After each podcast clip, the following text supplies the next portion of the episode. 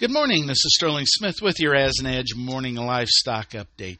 And we're seeing some firmness in the cattle this morning. April lives at 165.87, up 50. June's at 161.67 or up 60, and my April feeders nice and strong, 195.15 up 158. Market internals continue to be supportive. Choice cutouts at 287.28 were down 63 on Friday, uh, but we've seen a pretty good run up. Select though at 277.08 up 121. Dressed values at 260 to 262. Uh, Packers trying to avoid some mud. Looks like the situation with that. Cash at 164 even, both in the north and south. Sw- slaughter was a little light on Friday at 122,000.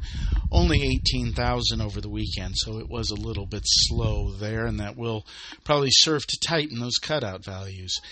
April hogs at 85.02, they're down a dollar. May at 93.85, down 150. Uh, market internals mixed to uh, a little, maybe a little softer. Carcasses at 85.35 are down 68. Bellies 107.32, up 32. Hams 82.83 though, down 176. Cash holding up pretty well at 77.68, that was up 15. Lean hog index at 77.73, up 20. Slaughter on Friday 467,000. We did 167 over the weekend. Chinese prices seen at a dollar three a pound. That's a penny lower. This is Sterling Smith from gray and somewhat rainy Omaha, Nebraska, wishing everybody a great morning. Thank you for listening to today's Livestock Markets Brief. For additional information, visit agrisompo.com and find us under Resources and the Daily Marketing Commodities tab. Have questions?